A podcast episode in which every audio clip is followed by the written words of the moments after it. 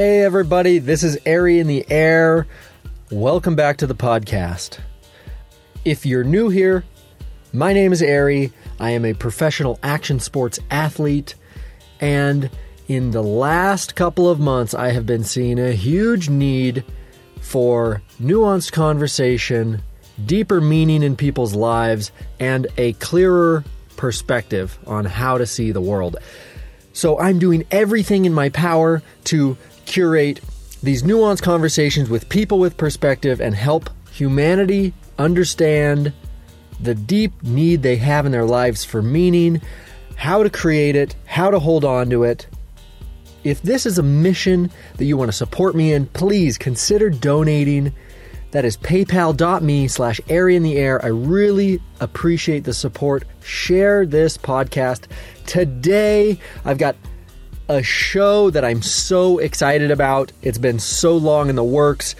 Today, I have an interview for you with Mr. Gavin McClurg. Gavin is a paraglide pilot at the highest level. This guy is has lived so many lives from skiing to whitewater kayaking to sailing around the world to paragliding to all of these things. He also is the reason that I have a podcast. His show, the Cloud Base Mayhem podcast, is all about paragliding, and it introduced me to the idea that I could have a podcast of my own. It was because Gavin was confident to create it, but he was imperfect. He said um and he said ah, and his imperfection convinced me that I could have a podcast of my own. And because of that, I am growing in my ability to have positive influence in the world. And so I have so much gratitude for Gavin for this, both for his influence on my own podcast as well as the amazing thing that he has done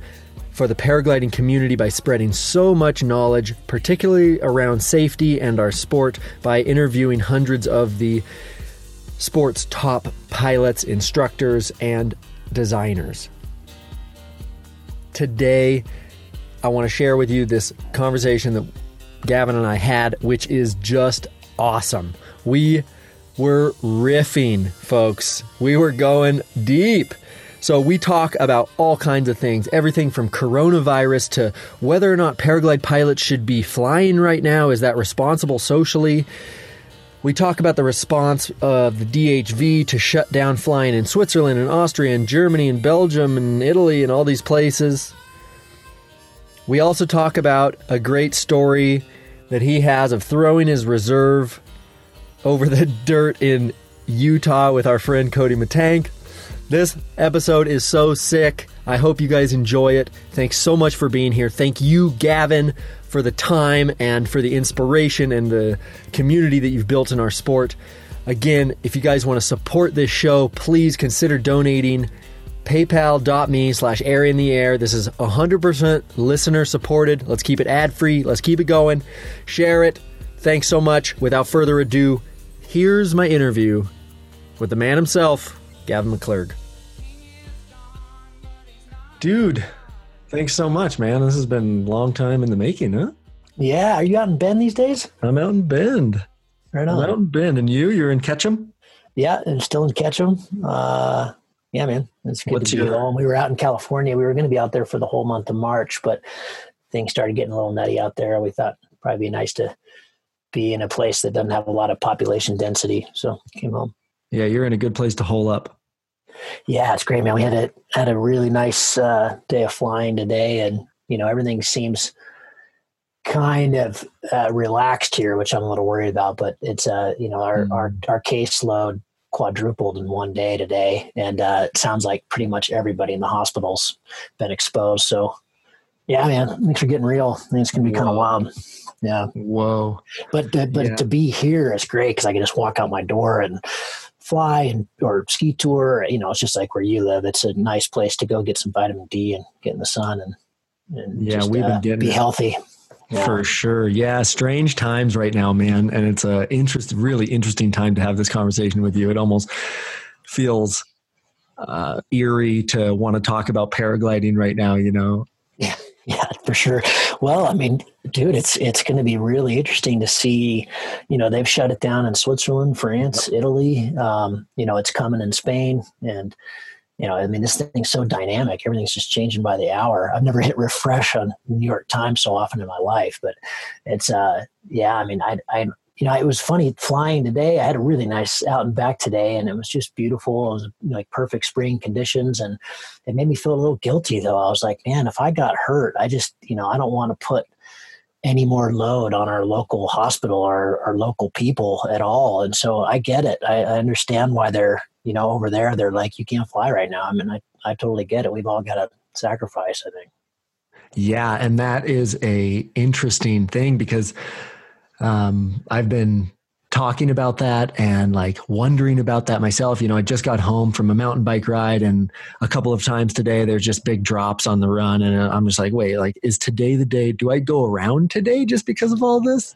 You know, it's like kind of a thing. Like yeah, I mean, I just, I just think we've all got to be more heads up. I mean, I've got a, really my my main ski touring buddy. He's a real kind of avalanche guru, expert guy. He teaches a lot of avalanche safety, and he's kind of my go-to ski touring partner. He's super fit. He does all tons of ultras and stuff. So we do a lot of training together. And he, uh, he's an ER doc here, and I haven't even heard from him in like four days. I mean, this is a guy that I talk to a couple times a day normally, and um, know, this is in a tiny little town. And, you know, three weeks ago when, you know, President Trump was still calling it a hoax and no big deal and just like the flu and all that crap, um, you know, he was, he was freaked out, not like hysteria freaked out. He was just like, we're in real trouble, you know, and if we don't take this seriously on the front end, we, you know, we don't have enough ventilators. We don't have, we, we're going to be just like Italy is, which is like choosing who's going to die. And, you know, I think that,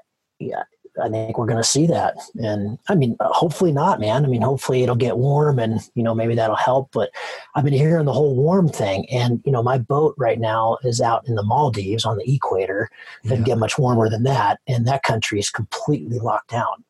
All the tourists were sent home. They've totally quarantined all the islands. Um, you know, it's, it just, it, two people brought it there from Italy and it just went crazy Oh, and Whoa. it doesn't get hotter than that. You know, Seychelles, same thing. Two people went there 10 days ago from Italy and they had it, and now they're in, you know, countrywide quarantine.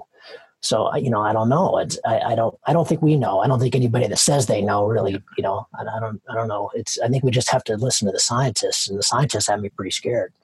Yeah, I agree. I think that our biggest thing right now is we have to be up leveling our discernment, our ability to like who is who has the right information, what does that look like, and how do we uh, learn quickly enough to take collective action.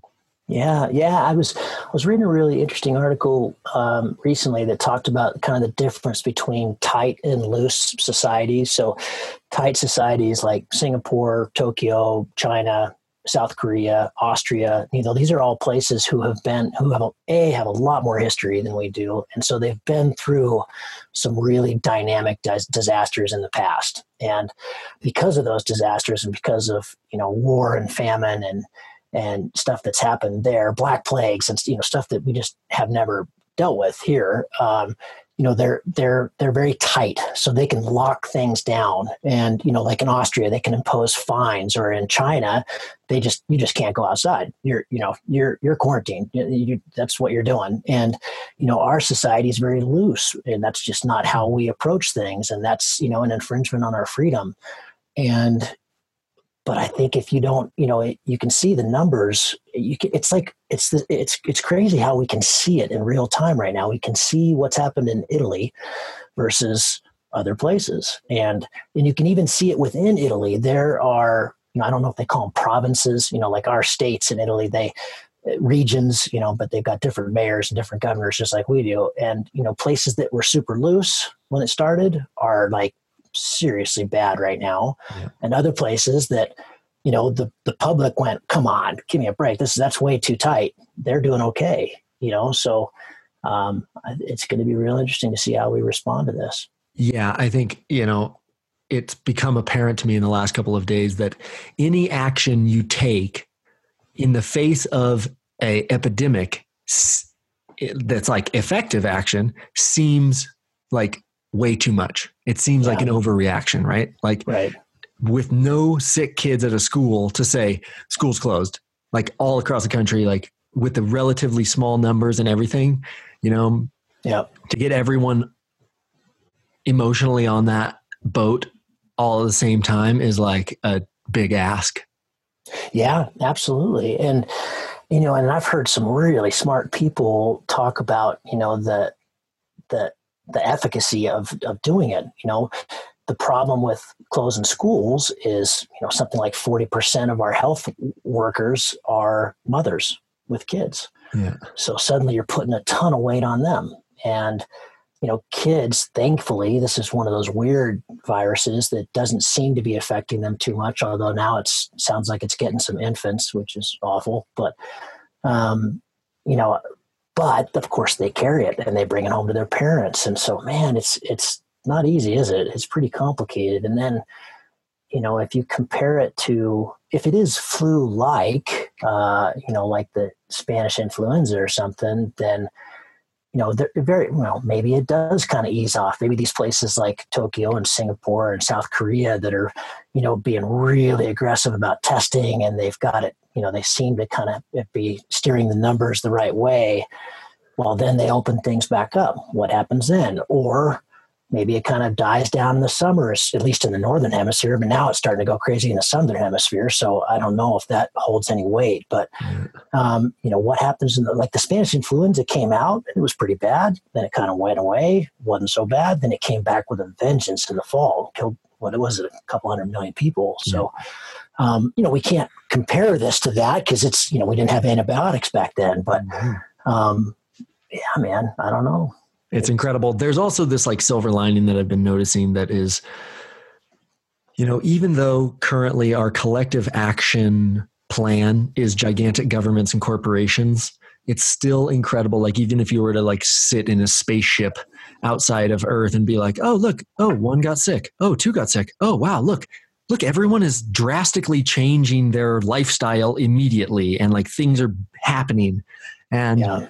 you know, like it's in yeah, an incredible it's, testament to our interconnectedness and our cooperation and our ability to spread a mes- message across the entirety of humanity in a pretty short period of time, right? Uh, yeah, I like that you bring that up. I mean, a week ago, I was talking to my wife and I was like, you know what's crazy about this is you can go anywhere right now. We drove across Nevada after leaving California. We went through some tiny, tiny, you know, towns that have not been healthy in decades. These are like yeah. little tiny ghost towns, almost like mining kind of towns. And you can't find anybody that doesn't know what's going on. Now they're going to have different opinions about what's going on, but absolutely, you know, everybody on the planet right now knows what COVID 2019. I know it's great. Yeah it's, it is crazy. and it's like I, wild. it is. I read this quote the other day that says for the first time in all of human history you know what's on every single person's mind. Yeah right? I mean that's what everybody's thinking about. And and that's you know the other thing um i i I've also talked to a few people lately. Like I was ski touring a few days ago with a buddy of mine, and you know, I, I, I don't I have to be careful about this because I, you know, this is going to kill a lot of people. That that number is, you know, who knows? And yeah. there's going to be a lot of tragedy and a lot of sadness. And but I almost feel like in some ways, you know, this this disease came out of a wet market in a place, you know, where we're not treating animals the right way, and and uh, and and it's it's almost kind of like human karma to me. I mean, there's mm. there's there it's it's like the earth is going, you know what, we need to back off here a little bit. I got to take care of you folks, but I can't do it if you keep doing what you're doing. And um, that is a powerful thing. And I have been saying in the last couple of days that never in our lives has the veil between the invisible systems that we so closely depend on and our decisions like they the, the veil is pulled off and we can like finally get a look at things and we feel it in such a more visceral way right like yeah. the argument of climate change is so nebulous and far-fetched and so incredibly difficult to experience on a day-to-day experiential level sure no sure. it's like we need collective like the the claim of we need collective action today to avoid some potentially tragic outcome in 20 years is like a tough thing. I, am not saying it's like hard to convince people of that. There's a, so many that have, but it's like it's a hard thing for us to embody in a really deep and profound way that actually changes our behaviors in in uh, in a profound way that would actually yeah. make effective change. I mean, you're you're seeing this like massive alteration in CO2 output right now. You know, there's no shipping. There's no, yes. there's nothing's moving around. Uh, you know, China's cut back on, on, uh, you know, their industrial, like, you know, the, the, sky, the skies are, the skies are clear in China. It hasn't yep, been like I that in decades. That. You know, it's, I mean, it's, you, you know, you look at the, you know, wouldn't it be cool to be an astronaut right now and okay. see this from space and just go, whoa, like, oh, I mean, it seems to me like in a way it's kind of like Earth maybe just trying to take a breath. And, and I mean, I, I don't, I don't want to sound like crazy or anything, but it's, it's, um, you know, I think that there's a lot of people on this planet, and I, and I also think that in in some ways, you know, there's there's a, like you said, there's a silver lining to everything, and you know, I'm reading books. I haven't done that in ages. You know, I mean, people are spending time with their families. They're cooking. They're, you know, they're slowing down. I mean, I, again, I know there's going to be a lot of tragedy, and you know, but you know, I, have had a really incredible time with my family the last couple weeks. You know, I can be present. You know, and I totally know what you mean. This thing has been so good for my relationship. yeah, I, I, you know, and I think it's going to be, you know, so, and I think it's also. I heard, a, I heard a guy uh, that works with John Hopkins. So he's a not the CDC, but he's, you know, a, a specialist in this kind of stuff and mm-hmm. outbreaks, contagions, and you know he was incredibly knowledgeable about H1N1 and all of them, you know, all the avian flus and everything that's come out. And he was, you know, he made me feel a lot better, but because you know he was still throwing out some pretty big kind of crazy numbers, but you know what those people are worried about is the kind of shit that's going to kill 60%. You know, yeah. it's the Ebola that mm-hmm. spreads like coronavirus, yeah. you know, and th- to them, it's not if, it's when. Like, that's totally inevitable. And the only way to get ready for something like that is really, and it seems like, to go through something like this because yep. we haven't we haven't taken this seriously in an awful long time. It's been a long time since the Spanish influenza. Of course, and it just then it goes to show that our it, this is insidious in paragliding as well is that our intuitions are conditioned by experience and they're insufficient to our intuitions are insufficient to always warn us of imminent danger yeah good call yeah like sure. just because you've never crashed in rotor leads you to fly into rotor to crash in the rotor. Like things that Jeff Shapiro told me a couple of times. He says, things that have never happened happen all the time. Yes. Yes. And I was like, whoa. And that this is exactly one of those. And I think that also it's important to remember that this is something that is like long term. This is a, as I read today, called a long disaster. This is not like building fell down, rescuers go in, get the people, death toll, and it's over. This is like an ongoing, really slow, long thing that the people who are going to be at the front lines, both in the medical system as well as the people who read and share ideas should approach this from a place of joy and a like a marathon and a uh, I've been encouraging this, you know, as the veil is thin on our systems, let's reevaluate our systems. Like if our children are home right now and we are going to lose half of a school year, we can and at the time we must imagine new ways to yeah. live our lives because the veil of like my grocery store to me is like kind of thin right now. And i'm like well if the grocery store doesn't have food i'm kind of fucked. You know like the whole system is like we're all seeing it in a really visceral way. And i think that as action a- action sports athletes we have a really unique mental experiment of like okay i'm going to self quarantine myself because i don't want to be sick or infect anyone else but then the question goes down to like what we started this conversation with is like can i paraglide right now and if mm. I paraglide, what kind of flights and how low do I fly and how much bar do I push? And it's like, you know, I had a friend from the Dolomites today call me and he says, Oh, I flew my paraglider today. It was beautiful. He says people were angry and yelling and taking pictures of me trying to find out who I was. Mm-hmm. And I was like, you know, that's a really interesting thing because, like, do we stop driving cars? Do we stop? Um, you know, what what level of risk is tolerable in these kinds of instances right now.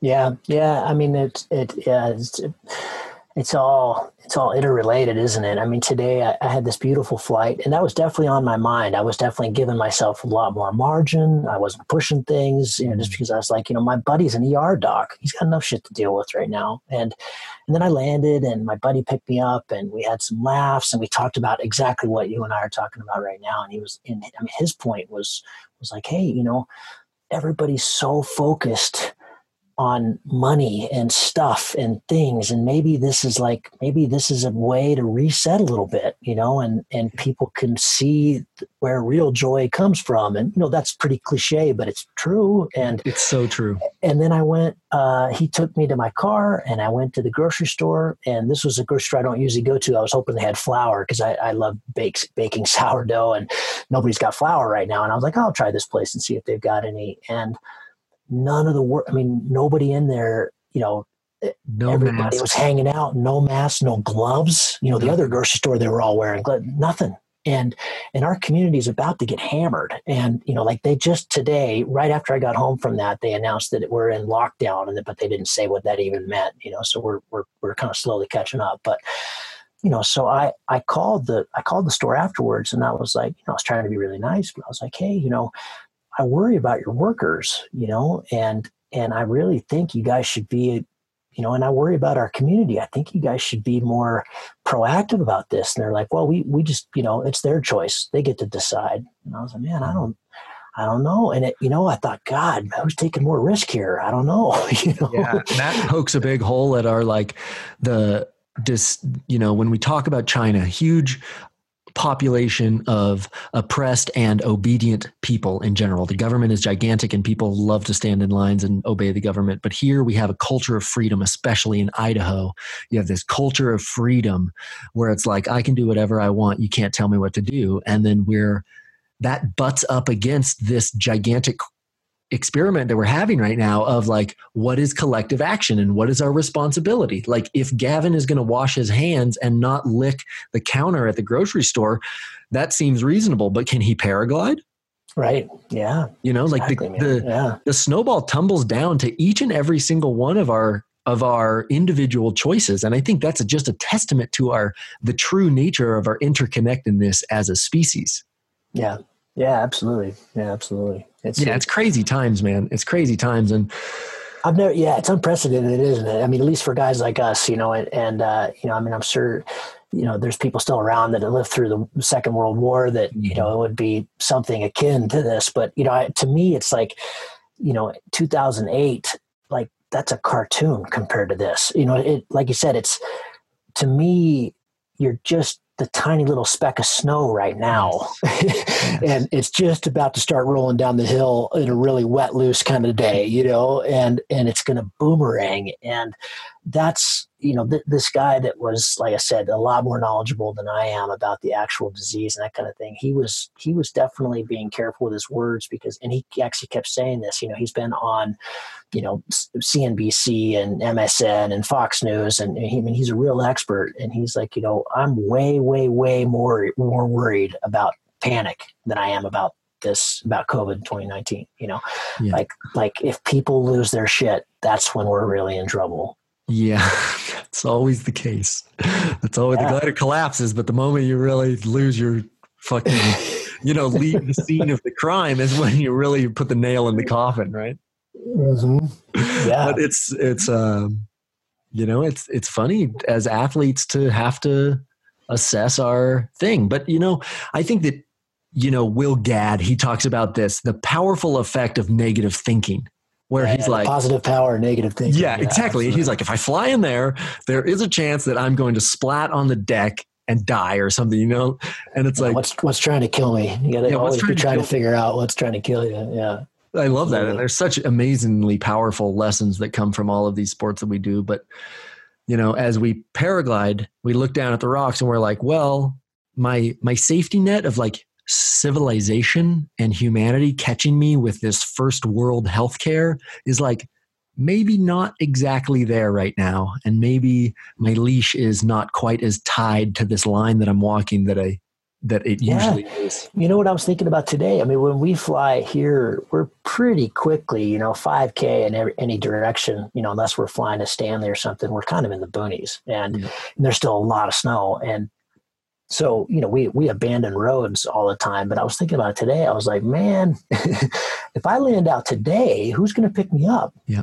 you know, and, and, it's not really fair for me to even hitch, really, you know? Um, so, yeah, it's it's I, you know what I don't obviously feel very much for us. What I feel, what I I really feel for the people who are already furloughed. You know, there's going to be some economic destruction here that is again un- unprecedented, and, mm-hmm. and that's why I think like you know 2018 was rough, but uh, I just think this is going to be a whole different shit show. And yeah, I've been like the economic, like for sure. it could go on for so long, you know? Yeah, for sure. And, but I've been reading uh, Jordan Greenhall and he uh, kins this to what he calls a meta crisis where, you know, even a small downturn in our economic viability that we don't work for even a, a month or two months or six months, like in the bigger picture, it's like just a blip of time that yep, we have yep, to stop yep. what we're doing.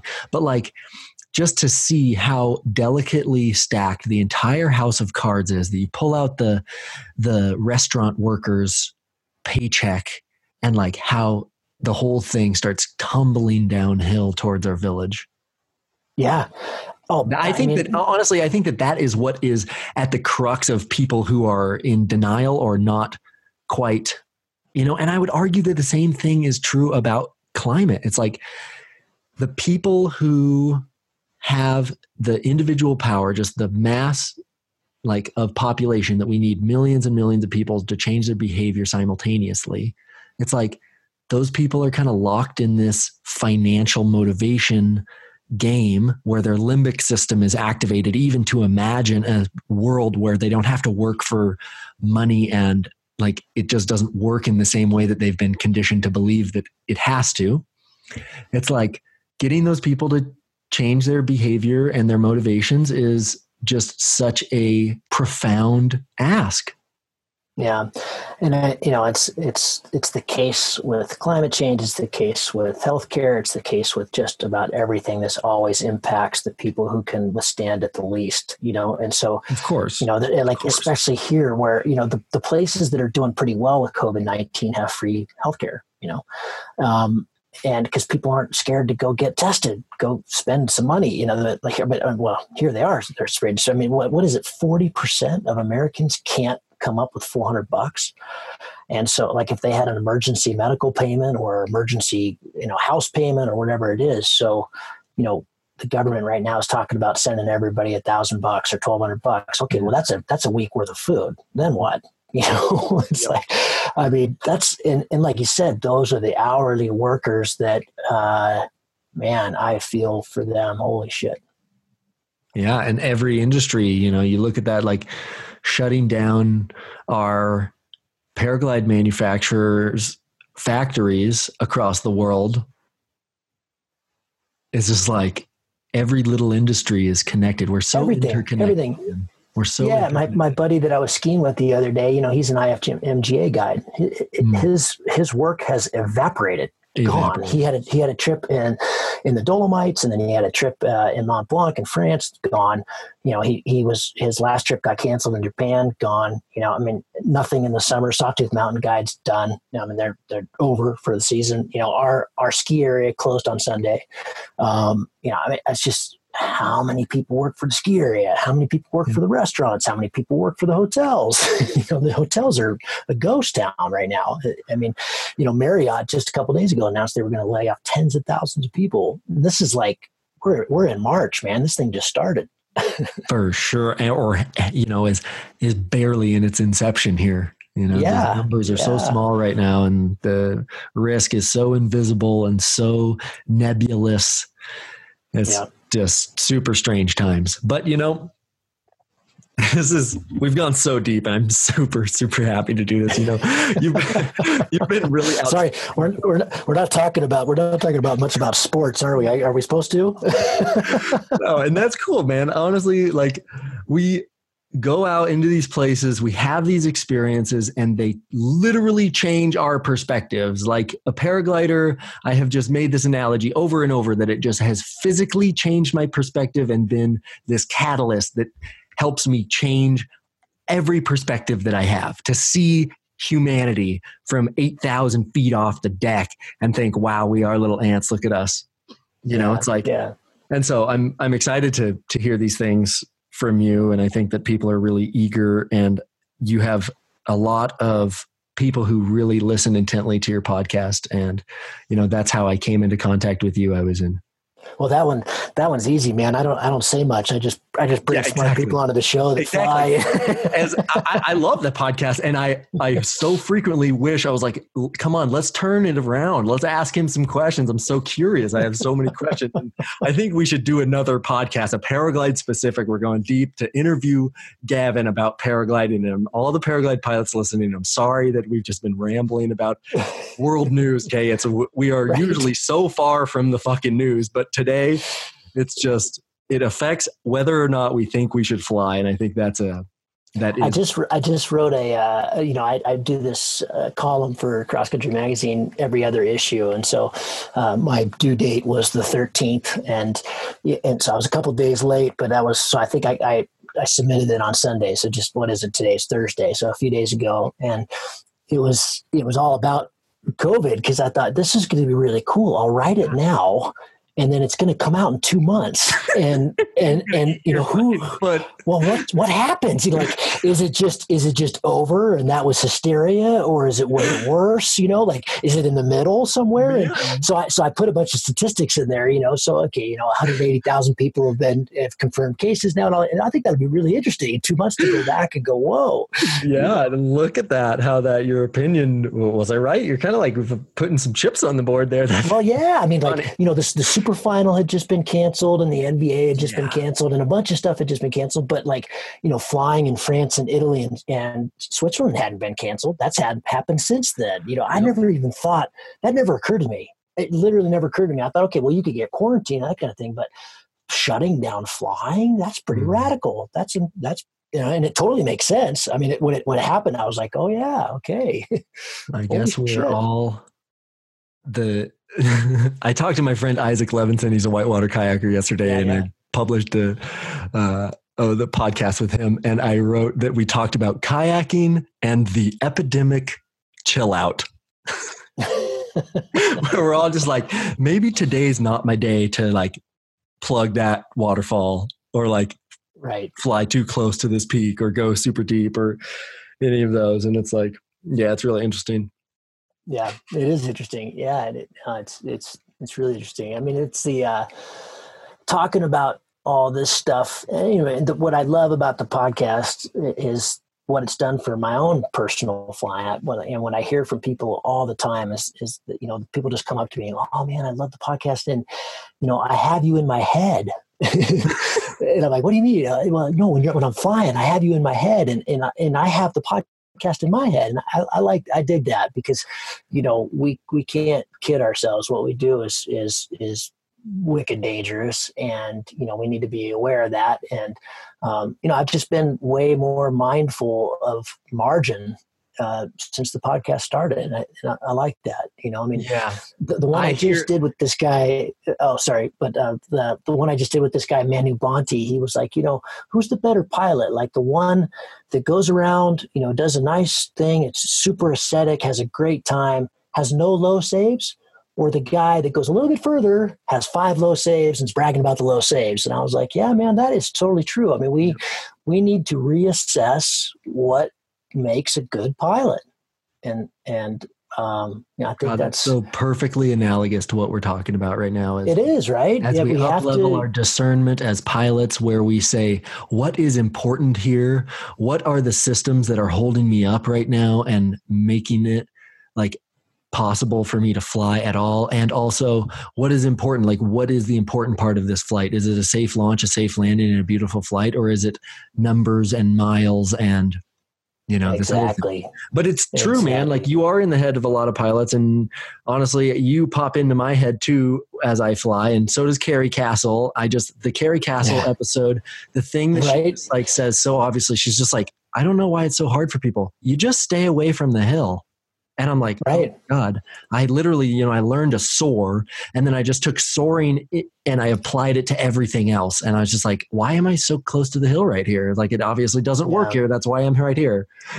yeah. It's like, it's like Will Gadd said, you know, uh, that it doesn't matter the level you are, you still will make mistakes. You're yeah. always going to make mistakes. And mm-hmm. mistakes when you're in aviation can really, really hurt yeah, or when you're in government, or when you're in public policy, or when you're in you know economics or like you know we've kind of deferred our aircraft. Like the pilots who are flying the happy aircraft of humanity are not exactly you know we we worry about their motivations. We worry about their egos their mistakes as well. And you know as we we're seeing now that it's like the analogy of uh, what is a good pilot the question is also what is a good government? What is a good financial system? What is a good economic yeah. model? What is a good way? How do we interact with our fucking neighbors man? Yeah. Yeah i mean i'm, I'm glad you brought that up. I, it's you know an interesting thing for me to see as the country you know in the last few years has just split and split and split. Um, and you know it's gotten more and more and more tense. You know on on on the one side you really have people who really hate the government and don't want to pay it any money, don't mm-hmm. want to, you know, they don't respect it. It's just bureaucracy. It's just bullshit. It's just, you know, it's wasteful. And it is some of those things, but man, don't you want a government right now? You know, I mean, we, it's, I think it just puts right in the spotlight how important it is to have these systems. You know, yeah. Well, I would not want to be dealing with this in Nepal uh, or yeah, or Syria or uh, Somalia, man, that would be rough. Yep, it is a question of okay, if we and you know further the further intellectual um, like exercise we could do is what you know if if because the people that are so afraid of the government like you're talking about and who hate the government they have been so right for so long right? The injustices of government is a never ending rabbit hole that is totally true. The you know the nazis the soviets the khmer rouge of cambodia like the times that people have like been lined up and killed by their governments is like mm.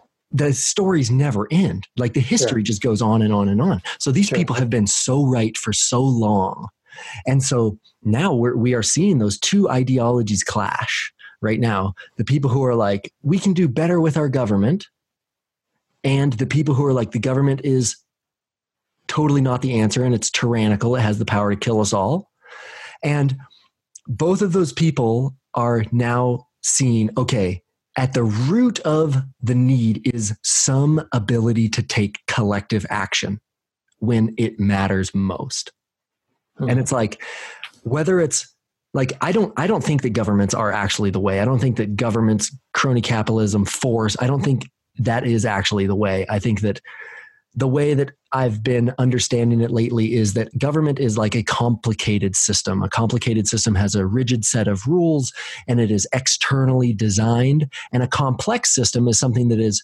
self organizing and emergent. That is ecology, that is the weather, that is hmm.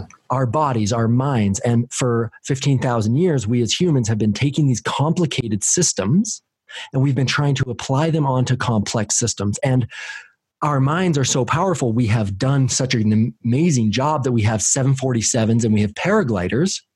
But as we move forward in humanity, we have been exponentially extracting resources that are linear. We have been playing these win lose competitive zero sum dynamics on a finite playing field. And the math just doesn't add up for that at all. It's the same with the climate. It's same with the government becoming tyrannical. It's the same with the coronavirus. Mm. Yeah, well said. Yeah, well said. You sound like Sam Harris there, man. that was very articulate. Harnessing some Sam Harris. But yeah, I'm so stoked to have you on the podcast, man. It's really fun to talk to you. You know, we met that we met at Pine Mountain and we conversed before and after that. And to be totally honest, in 2015, I was in Morocco. I was road tripping with my best friend and my parents. Yeah, I read I read your article about that. that yeah, almost dirtying in, front of the herders. Yeah. but we had we were li- I can just so vague so specifically remember being on this road trip and listening to a podcast episode with Cody Mittanck Mm. who I've gotten to spend some time and fly with Cody, and he's just so awesome. I love that guy. But yeah, Cody's you, I, am pretty sure you tell the story there of throwing your reserve and it not being connected to your harness. I do. I do. I, you know what? I, that's fresh in my mind because, uh, you know, I'm working on this book of the first hundred shows uh, with Cross Country Magazine. So it's, awesome. a, it's like a book version of the, of the podcast where we add, we go back to the people and add, ask a bunch of more questions, you know, Hey, can you elaborate on this? And so it's going to be really, it's super fun and kind of grabbing all the nuggets and, anyway, that I, so I've been listening to all of them, you know, in some cases two or three times over again. But uh, I just listened to Cody's actually a couple weeks ago, and yeah, it was kind of funny. We were a little cagey about it because it actually happened like that. Well, two days before that podcast when we recorded that, and so I later went on and you know explained exactly what happened. But yeah, I threw my reserve. Uh, you know, I was a little below a thousand, which was kind of our rule when we were over the dirt, like nothing radical under a thousand. And uh, and so I was a little below that, and I was I blew a heli and got all twisted up, and and uh, and I was like, sweet, you know, this is what I've been preparing for. and uh, and yeah, hucked it, and I was like, wow, you know, I'd never thrown my reserve in like a combat situation, and so I I was like, wow, these things really take a long time. and and I looked back behind me, and my reserve was just like perfect. Just perfect, but like way too far away from me. I was like, holy! And I I shit you not, I was like, I I I literally in my mind. I mean, it should have been like whoa, dude, you're in deep shit. But in my mind, I was like, wow, that's actually pretty funny. that's what happens when you don't leave the scene of the crime, right? You didn't panic. Oh, you can train to not panic so that you can yeah, actually see yeah, the humor. Yeah. And it was it was great. I'm not sure if we talked about it in that one. So you know, I so I did the whole like, and I I'd like to think that didn't take too long, but I did the whole wow, that's funny. And then I I checked my height again, and I was like, ooh. I'm in trouble here. And uh, and about right at that time, um, you know, I so I, am an XC pilot. I'm not an acro guy, and there were a number of things, as there always is, that always is that led up to that. You know, and I, I know I can't remember if I talked about it in the podcast or not, but you know, so the night before that day, you know, I'd gotten home super late. I'm up in Ketchum. I'm going, you know, it's a nine hour drive to go meet Cody, which I basically did all night. And I had this bad tweak in my back, you know, mm. so as I'm transferring over, you know, from my XC kit to my Acro kit, it's kind of dark. I'm trying not to wake up the family. I'm tired. My back hurts you know so you know obviously yeah i i missed a very major step there. And uh not I'm, there's no excuses that's just ridiculous but that's what happened. And so but the other thing was that you know so then it was the first flight of the day so you know i get towed up and i'm all excited and i'm pumped and i do some you know i do some dynamic stalls and i'm like okay well i'm, I'm gonna try a few helis here and then i'll go land. I'm you know, I, I think it was the first flight and so I'm not warmed up. I'm not, or, you know, I've, I've driven all night. I'm kind of out of, I'm kind of out of it anyway. But I didn't even when I threw it and realized it wasn't attached. It didn't occur to me that I was in my acro harness. I had another reserve, you know. So I threw the right one. That one's gone.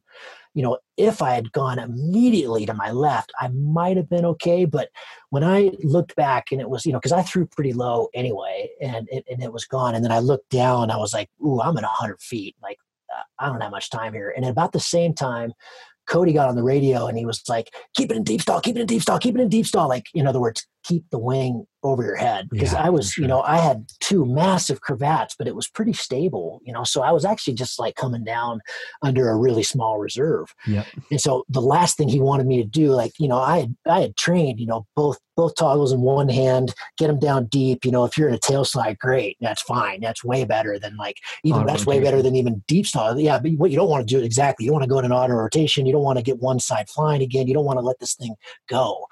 And uh, so and I, you know, obviously I didn't get out the radio and go, yeah, like no shit, dude. But it was, I was happy to hear that, and I was like, you know, because it reminded me of it. And then I was like, oh, I got to throw. And so I immediately, so I, I switched toggles into my right hand and went for the left.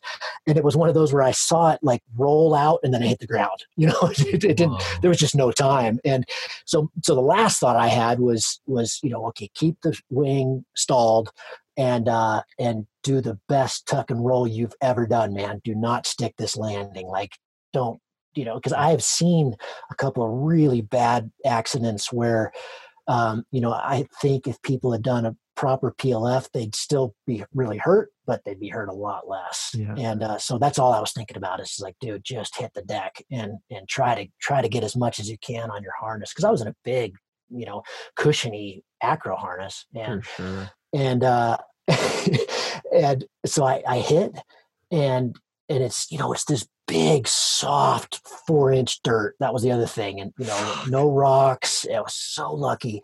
And uh and i did one of those kind of like you know check the knees check the hips check the you know and like holy shit i'm okay. And i i called cody. So at this point you know because the horizon you know he's he's rewinding the drogue. And so he had seen me at 100 but he doesn't see me hit you know and uh and and so he's he's thinking like okay I'm coming up on my buddy. He's in, he's going to be toast, or you know, or really hurt. And yeah. uh, and so he called.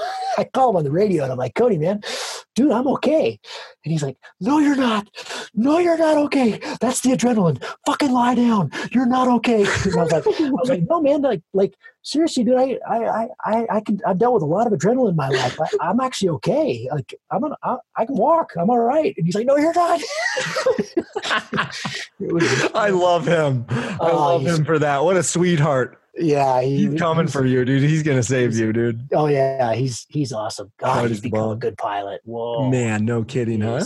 Wicked comp pilot. Yeah, yep. it's he, is, he really is. Really figured it out. Super, yep. super competitive, and and he's another one of those consistent. yep, and he's really humble, and he's really willing to share his knowledge. Like I flew in a comp. He's really good at sharing his knowledge. He really is. He's very really articulate. Good. Yeah, he's very yeah, articulate. But, but he's really he's also really thought about it, and he's. uh he's a fantastic coach. He's doing some. I got to give him a little plug here. He's uh, he's going to be doing some SIV training, and uh, uh, I think this summer he just bought a jet boat and he's already got a winch and stuff. And I highly recommend people going to Cody because he's yeah. Really, he really thinks about it. You know, he's one of the few people in the states that's doing the twisted infinite and stuff. I mean, he's solid, and um, but he's also just really he's he can teach the skills no matter how you learn you know if you're kinetic if you're verbal mm-hmm. if you know he's he's really good at it and he can do it twisted infinite Yep. Yeah, man. Oh, dude, I didn't know. Yeah, that. he's doing a yeah. lot of twisted stuff. He's really more. He's really better one way than the other. Um, uh-huh. But yeah, I mean, he's doing the Asphere. He's doing. He's doing the whole works. I mean, he's not.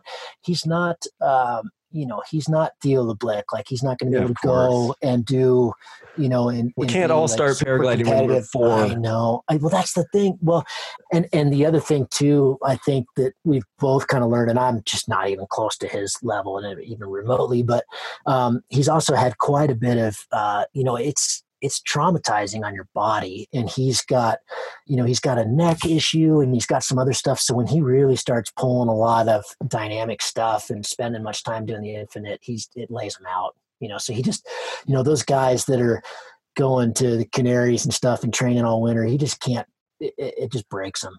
Yeah. It's like slopestyle man yeah, exactly. Go ski powder pretty sustainably for a long time, but if you want to jump off of everything you can see, it's like yeah, that's definitely. yeah, that was over for me twenty years ago, man. well, yeah, you're still doing that, but I can't do that shit anymore. I don't know, man. Like honestly, I too have screwed up a helicopter, twisted and thrown my reserve over the desert here in Oregon. I this last summer was the first responder on a gruesome fatality at my local flying site, which I heard about that. I try I shook off. I thought I shook off, and then I went to this bike race in Mexico, and just the EMT talking about best practice for coming up on someone unconscious on the trail. Like I could like vomit and cry at the same time. I'm like, maybe I haven't gotten over this. But mm-hmm. not even five weeks after I had responded to that incident, my best friend crashed into the top of Abert Rim, this mountain in eastern Oregon, at sunset and just super, super, super rural, super deep on top of a, you know, 2,200 foot boulder and scree field. And it became a four and a half hour you know, luckily our girlfriends were at the bottom and they hiked up and carried our gliders down as I carried Chris down on his back or on my back for four and a half hours until like 11 Ooh, at night. God, dude. Ooh. And so this, and also I'm maturing just intellectually and just in my life in general, kind of wondering what this all, what I, what are my gifts to the world and what do I want my life to look like. And so I've really super had to reassess my paragliding thing because I've I feel like I've pushed pretty hard for five years.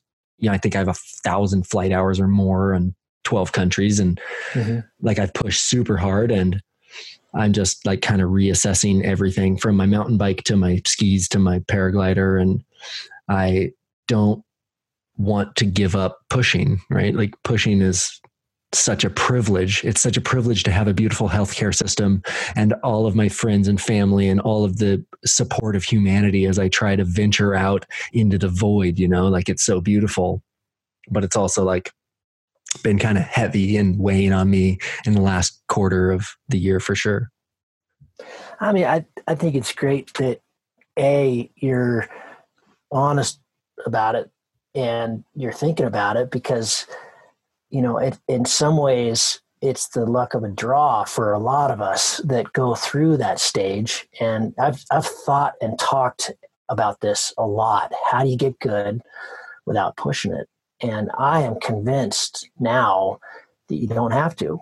Um, you know, I think that we push it almost always for the wrong reason. Hey, totally you know, we push it for the fucking numbers. We push yeah. it for XContest. We push it for, you know, and I am like you. I definitely want to keep pushing it, but I want to be, I want to do it with a margin and I want to do it in a way that I want to be mindful of when I do it that this is worth it because if I fuck that up, there should be no sympathy for me.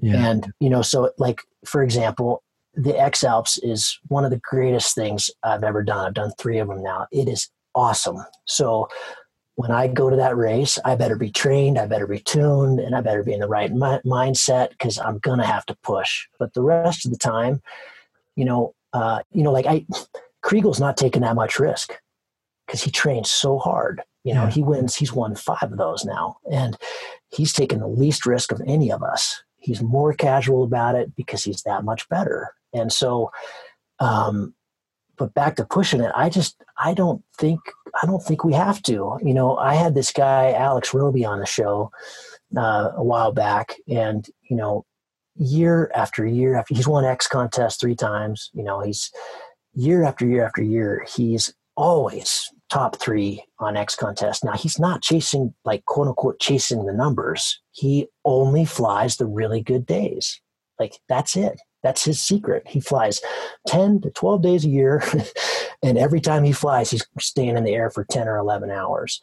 So, you know, he claims he doesn't even know how to do a great wing over because he doesn't fly when there's wind. He doesn't fly when mm-hmm. it's gnarly. He doesn't fly when there's OD. He doesn't have to push it, you know, and he's, I mean, to me, in a lot of ways, he's winning. You know, pushing it feels totally. good and it's fun and uh, you know when you when you pull it off it's great but i more and more and more i don't want to pull it off you know mm-hmm. i i want to i want to be proud of what i've just done my my mentor is is a guy named matt beecher and nate scales is there too but you know matt beecher is a Jedi.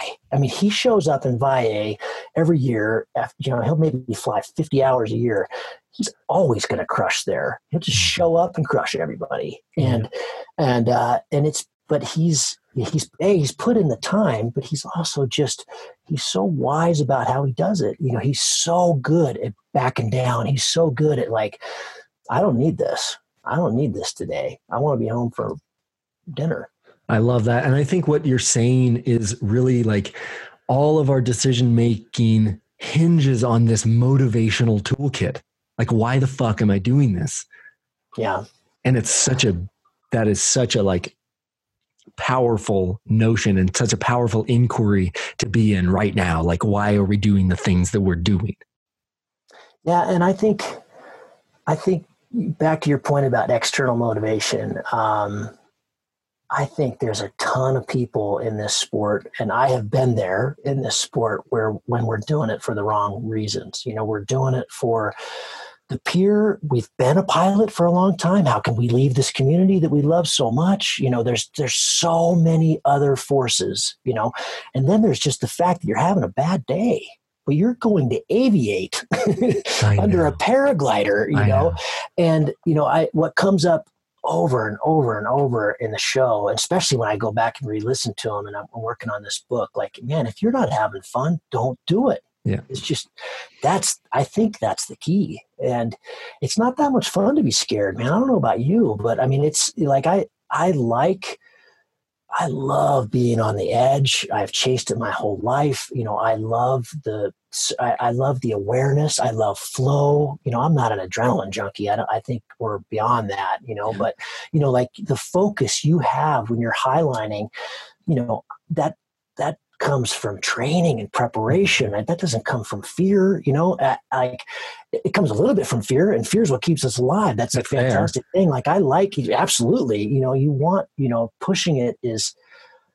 I think we can push smart. Let me say it that way. I think we can push smart. You know, I I, I like you. I don't want to give it up, but I I I think we need to check in with ourselves. Jeff Shapiro and, and Will said this. You know, they both said this very eloquently it's a really good thing to ask ourselves is the risk worth it like not once a year every time you fly is every it time. worth it? If is it worth it? Is it worth it? You know?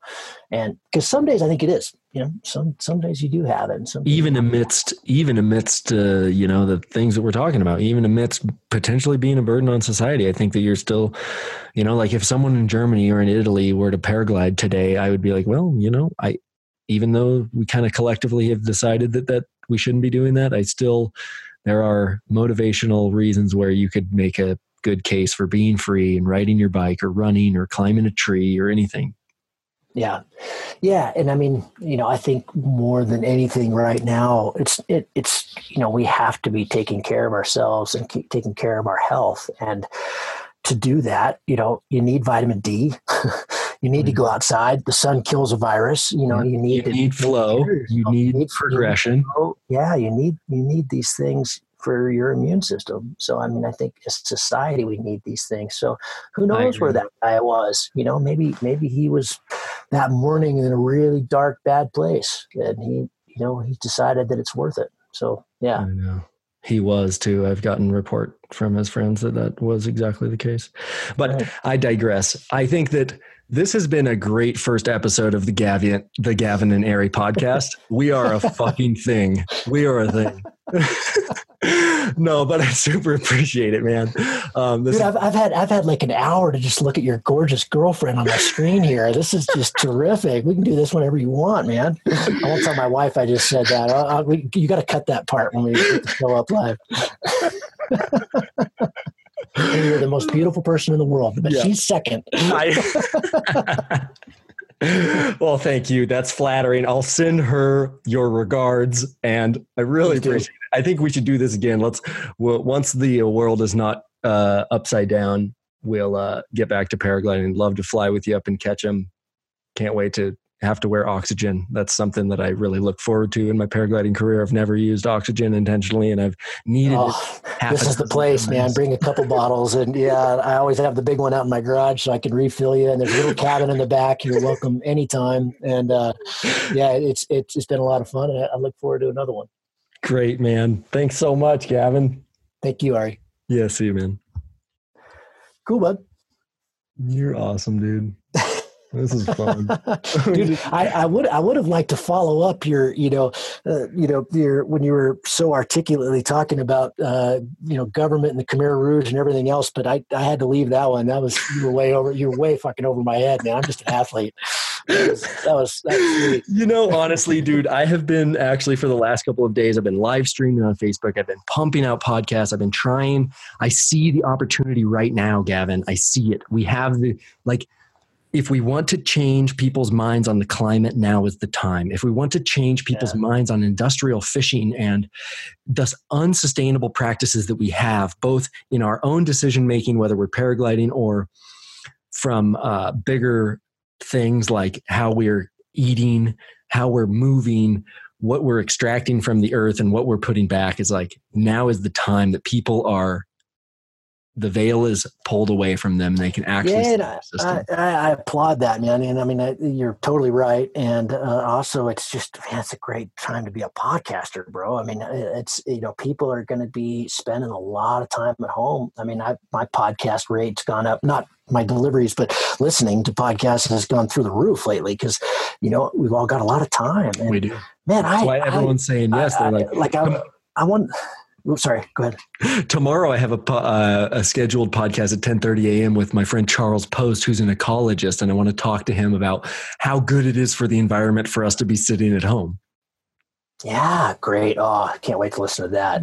obviously, obviously, it's really good. I mean, yeah, I, I it's like you said. I really thought, I'm actually really enjoying this time. It's it's been it's been really weird. I mean, I I'm definitely paying a lot of attention, and yeah. uh, you know, and I always kind of do, but you know, I'm reading a ton, and and and you know, it's it's fascinating, and I wanted to be careful of that in the show, but talking about because I you know pretty easy to to view it for I mean, you know this this isn't going to wreck our family you know but it's it's uh, which is fantastic but it's uh, yeah so I want to be sensitive about that but at the same time I mean I really do feel like this is the earth just going like fuck man I need a break and uh, I think that that is you know we can make meaning out of anything but I think that that is uh, a metaphor that is like not unhealthy to make right like that's yeah. a we can definitely think of it in that way in a you know with a healthy understanding that the earth is not malicious or malevolent against us but that now is the time that look at how the earth literally creates. I love the analogy that you made that we were treating bats and ducks and pigs and everything wrong in the fucking wet market in in hubei. And the earth is like hey like i was i tried to tell you but here yeah, like, that, like hey man that's not cool. You shouldn't yeah. be doing that. You know we're all cool. we're all part of the same system. You shouldn't be doing that shit. And and uh yeah so i, I think yeah i, I well dude honestly many, you, man. The lessons are many. I think we could they are. We could go all day about very the lessons. well yeah we could i mean I, I do hope that i'm, I'm i applaud what you're doing because I, I do hope that you know collectively this is a bit of a wake-up call it is. It is. And I think that we all have this responsibility and an opportunity. My this person that I had I think has really good sense making right now. I'm encouraging everyone to look him up. His name's Daniel Schmachtenberger. He has been saying, look, if you're feeling overwhelmed right now, that's totally fine. Take time off, relax, breathe, meditate, do yoga, find your center, and come back. But don't post things. Don't speak things from an uncentered place. We really need to like clean up our information ecology right now. And we need the mm-hmm. people who are feeling centered and motivated and positive to come forward and make themselves the leaders that they are yeah, meant to. Yeah. So he's the Neurohacker Collective? Yes. Cool. Yes. I'll check him out. So that's if you've ever read the book Stealing Fire about flow state. Yeah. Yeah. So that's Jamie Wheal and Steven Kotler and those guys and Daniel Schmachtenberger and Jordan Greenhall. Those are all guys. They all live in Encinitas. My girlfriend is really close friends with Daniel Schmachtenberger. That's how I got introduced to this whole group of thinkers. And they are doing an incredible job right now with sense making. And most of the things that you're like, wow, you seem so articulate.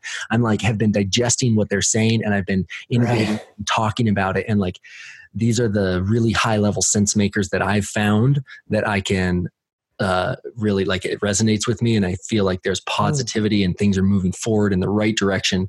I encourage you to look those guys up and I also encourage you to have a positive effect through your podcast and through your influence you have created a really amazing community and you've done so much for the paragliding community. Myself like i have listened to so many of those. It's helped me immensely and people are listening to what you have to say. And even if that is make sure you take care of yourself and enjoy your time with your families. The positive messages right now that are even anecdotal are important yeah, yeah, totally, man. I appreciate that Well, Thank you. I, I appreciate that, and I, I will. That's. Uh, I've been thinking about the opener for the last week for the next one. like, ooh, what am I going to say? But uh, yeah, well, cool. Well, I'll I'll check this out. This is cool. I'm just I'm on this newer hack neurohacker collective right now. I'll check it out. That sounds that sounds pretty interesting. Neat. Yeah. Thanks so much, Gavin. Let's do this again. Thanks, bud. Talk soon. See you. All right, guys. I hope you like that. Maybe you noticed there at the end, we pretty much sign off, but there's just so much good riffing that we continued on for like another five minutes. So I figured that was the little VIP backstage pass that you got. Gavin is such a pro at recording podcasts, and he has really, it's been so rad to watch how over the last five years, his own ability to be a presenter and a deliverer has grown exponentially and like I said, he was the inspiration for me to start podcasting, which has been the venue in which I have clarified my thoughts, I have improved my c- communication, and have started to build an audience and community around positive, forward, clear thinking. And so I have a lot of gratitude and respect for Mr. Gavin. And thanks to you so much for being here. If you want to support this show, please consider donating. That's paypal.me slash airy in the air. Let's keep it going. Let's keep it listener supported, ad free. Please spread this message around. And stay tuned for more awesome episodes. I got so much stuff coming your way, folks. Thanks. See you on the next episode.